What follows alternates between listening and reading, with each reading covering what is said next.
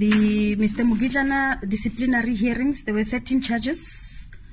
Out of 13 charges, seven he was found guilty, four recommending dismissal, and three written warnings. The executive authorities accepted the recommendations.